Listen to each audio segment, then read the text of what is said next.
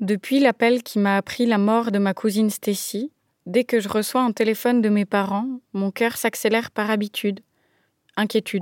Vous avez 16 nouveaux messages. Qu'est-ce qui a encore bien pu se passer? Salut Sarah, je suis au cabinet, euh, je viens de finir. Euh, ils sont en train d'annoncer ce qu'il y a euh, à Forum à la, sur la première.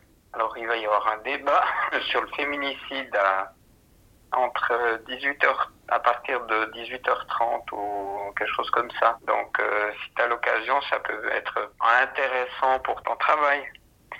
Alors bisous, à bientôt, ciao. Pour écouter le message suivant, tapez 1.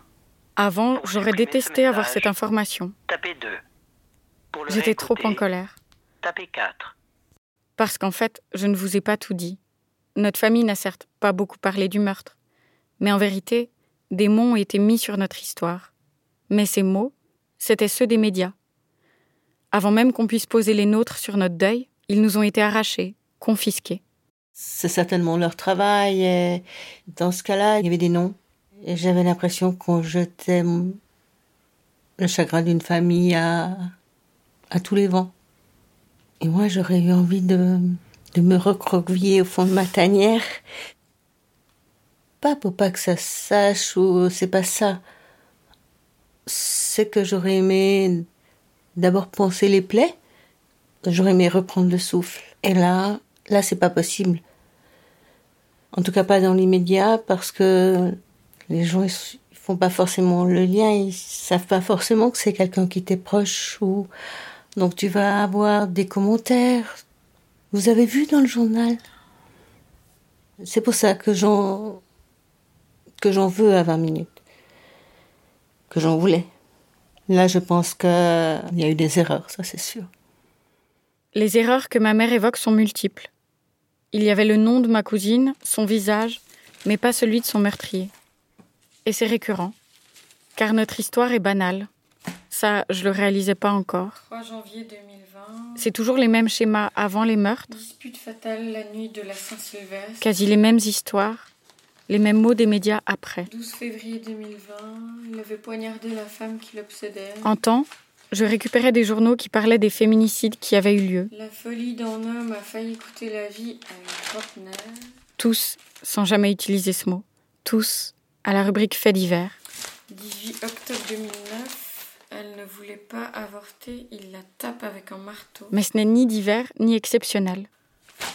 Je sais que ma famille n'est pas seule. 27 septembre 2019. C'est global et récurrent. Le jour de sa mort, elle était comme d'habitude. Si on en croit les statistiques, 182 féminicides depuis Stacy.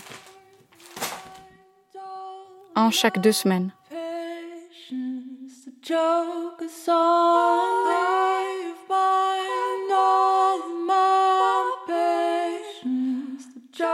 C'est trop. Trop tout court.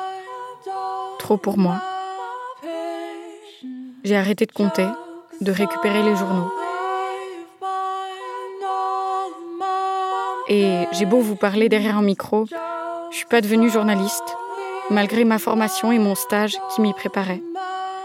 J'étais trop en colère contre eux, contre moi et contre la terre entière. Cette déception envers les médias, elle m'a fait découvrir Décadré et Valérie Vuille, sa fondatrice. Nous, on dit toujours euh, l'article c'est une deuxième violence pour la victime, mais c'est une violence pour la famille, pour les proches aussi. Et c'est une violence en amont parce que ça nous désinforme. Décadré, c'est un institut de recherche et de formation sur l'égalité dans les médias. Un de leurs projets porte spécifiquement sur le traitement médiatique des violences sexistes.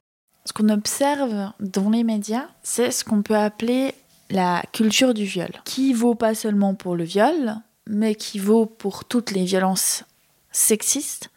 Et cette culture, elle fait une chose très particulière, elle crée du flou où il ne devrait pas en fait y avoir du flou dans le consentement et elle mélange ce qui est de l'ordre de l'amour de ce qui est de l'ordre de la violence. De la même manière, en fait, elle va justifier et banaliser toute forme de violence sexiste.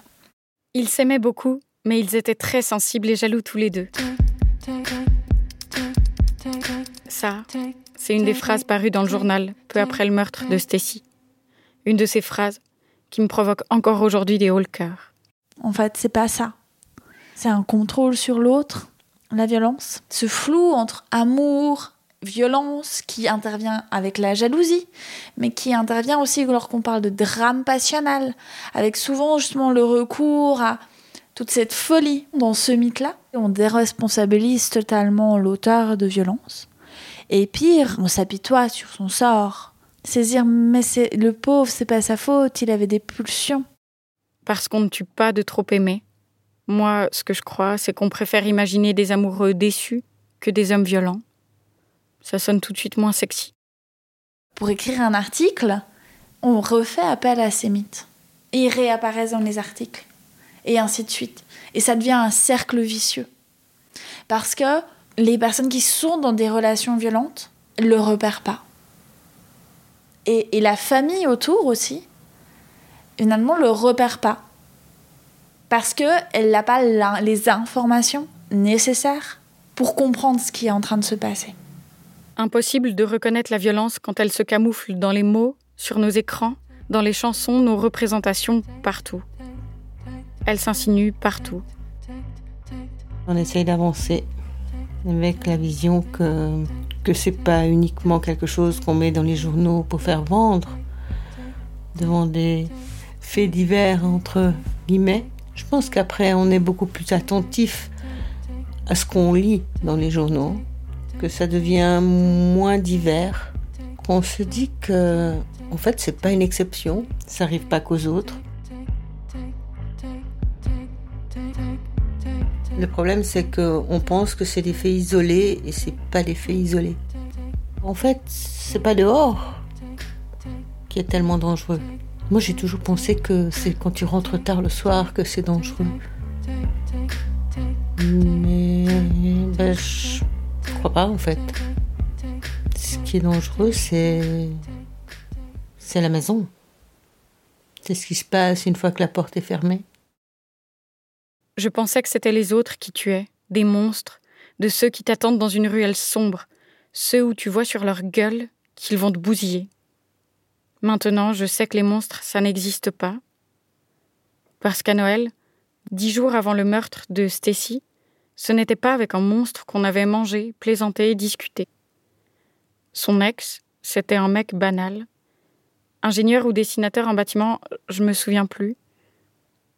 Terriblement humain. Au fond, peu importe son profil, la vérité, c'est que les meurtriers sont variés. C'est précisément ça qui fait peur. C'est que ça peut être n'importe qui. Le point commun, c'est les assassiner toutes parce qu'elles disaient non, se cachaient, partaient. C'était leur liberté à toutes, leur vie sans eux, sans lui, qu'ils ne pouvaient pas supporter, leur colère à eux, qui anéantissait leur futur à elles.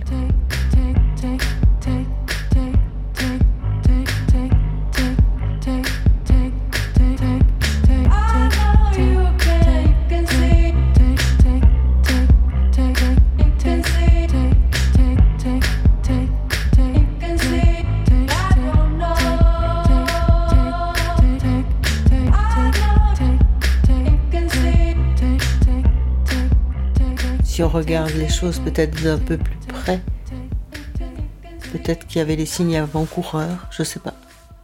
Je pense que quand on est très en colère, je sais pas si des fois je me dis est-ce que moi je serais capable de prendre un couteau et de taper sur quelqu'un si j'étais en colère? Je crois pas. Je taperais mais sur moi ou je pense que c'est différent parce que moi, je suis. J'ai pas la notion d'avoir.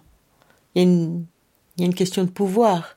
Ça part d'une logique de la, ouais, de la société qui inculque une notion de, de pouvoir entre les hommes et les femmes. C'est un problème de comportement, c'est un problème d'éducation.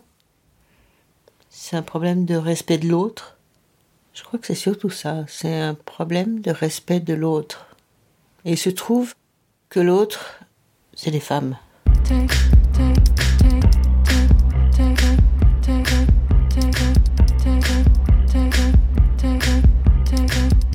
C'est les femmes, leur vie, leur liberté qui ne sont pas respectées, leur droit d'exister. Il y a ceux qui disent, qui crient, qui occupent tout l'espace avec leur corps, leur voix, et celles qui se taisent, les violences, dans ce cas conjugal, découlent de cette asymétrie, de ce rapport de pouvoir. J'ai demandé à mon père où est-ce que, selon lui, ça prend source. Même moi qui suis né dans les années 60, bah, quand, quand t'es gamin, on te donne euh, plutôt des pistolets, des arcs et des flèches, euh, et puis à la, petite fille, on lui donne des poupées. Euh, c'est le cliché bleu clair pour les garçons et rose pour les filles. Et puis le, le, rapport de force, il se construit là-dessus. Et puis le rapport de force, il est, il est que la femme, elle est là plutôt pour enfanter, protéger, être le, le le pilier de la famille, euh, protéger, faire pousser ses enfants, faire grandir, ses, évoluer ses enfants, et puis que le père est là euh, pour, euh, pour les défendre. Mais ces hommes, ces petits garçons à qui on a donné des arcs et des flèches enfants, puis des fusils à l'armée, qu'est-ce qu'ils défendent vraiment? Leur honneur? Leur territoire? Leur droit sur d'autres vies? Est-ce qu'ils apprennent que c'est ça Aimer?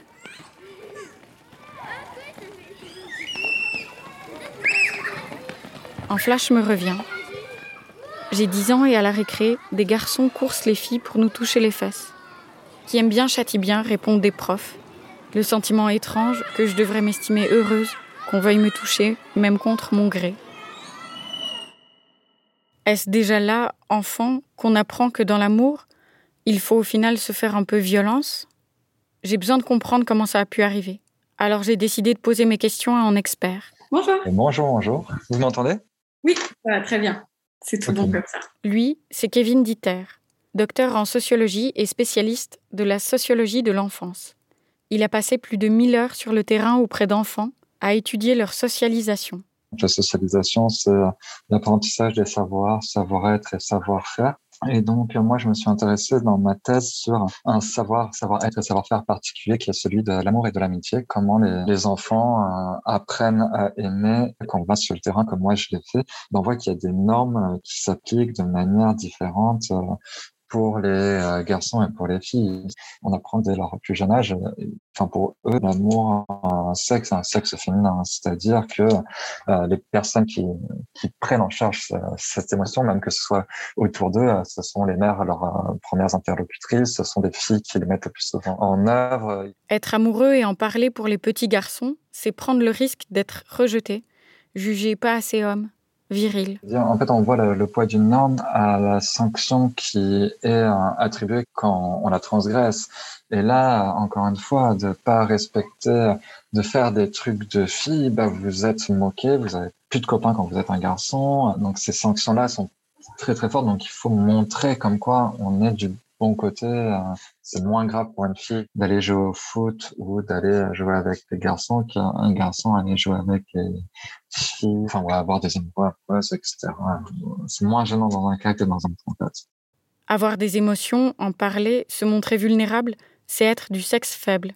Et par extension, aimer aussi. Ils doivent euh, mettre ce sentiment à distance, encore une fois, oui, pour euh, pour prêter allégeance à leur genre en fait. Pour dire je suis bien un garçon un vrai garçon et un vrai garçon euh, ça montre pas ses sentiments. Je je dis pas que les, les garçons ne ressentent pas de sentiments. Enfin mon propos est pas de dire ça. C'est que en fait ils doivent pas les mettre en, en avant. Ils doivent pas les mettre en scène. Ils doivent pas les mettre en mots ou de manière très spécifique. En fait ils doivent montrer un désintérêt. Euh, le seul euh, émotion qui est socialement acceptée pour les garçons les hommes c'est la colère justement. Tous les autres ça reste du registre quasiment féminin leur colère pour seule réponse, leur colère autorisée qui prend la forme de la violence, qui devient parfois une arme.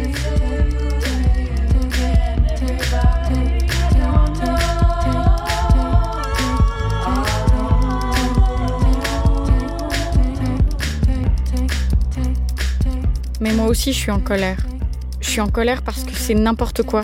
Cette société où tu es rendu possible par l'accès aux armes, justifié par l'instinct, les jeux vidéo, la folie, l'amour. Et puis quoi encore? Quand est-ce que ça va cesser? Quand est-ce qu'on va nous entendre quand on dit non? Quand est-ce qu'on va nous laisser nous lever et nous casser sans nous nier, nous insulter ou nous buter? Silence à l'extérieur, quand à l'intérieur, ça grouille, ça suinte, ça déborde, ça rugit. Un jour, j'ai éclaté, ma colère en mille morceaux, mes tripes directement dans ma gorge, des mots éparpillés hurlés, l'urgence de dire tout vite, tout de suite. De pas me censurer ni laisser le bénéfice du doute, mais écouter ce signal, ce réflexe de survie. Arrêter d'être conciliante, bienveillante, dire non, stop, basta, va chier. Me protéger. Je hurle et je ne me reconnais pas. Au-dedans, il y a toute ma colère réprimée à faire exister. Je pensais que le monde s'effondrerait si je criais. Une femme, ça crie pas. En fait, il n'y a rien eu.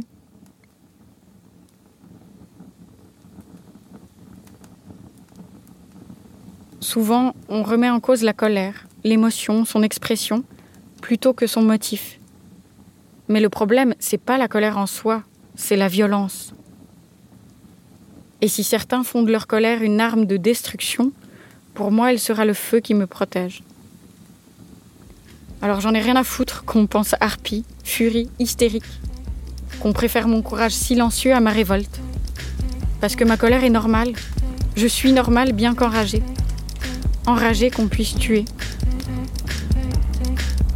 Et la colère, en fait, elle n'est pas du côté de la mort, mais de la vie. Si on est en colère, c'est qu'on est encore là, vivante et révoltée.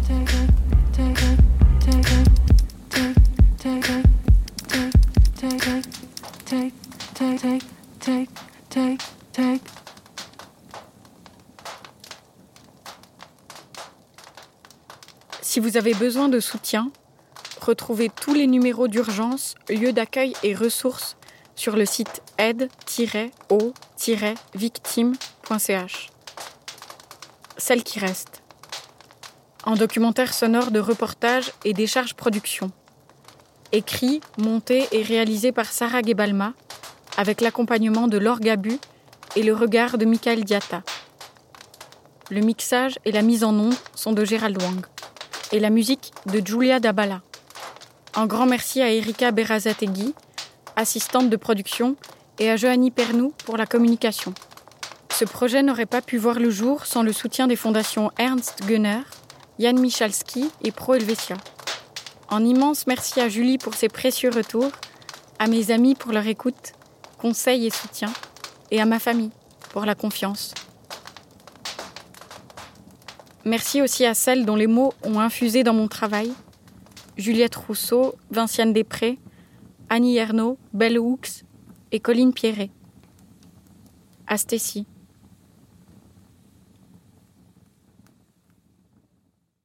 Si vous avez aimé ce podcast, vous aimerez peut-être les autres créations diffusées sur reportage. N'hésitez pas à les écouter et nous soutenir en nous laissant des étoiles, des cœurs et des petits mots, ou en partageant cet épisode autour de vous. À bientôt. Reportage.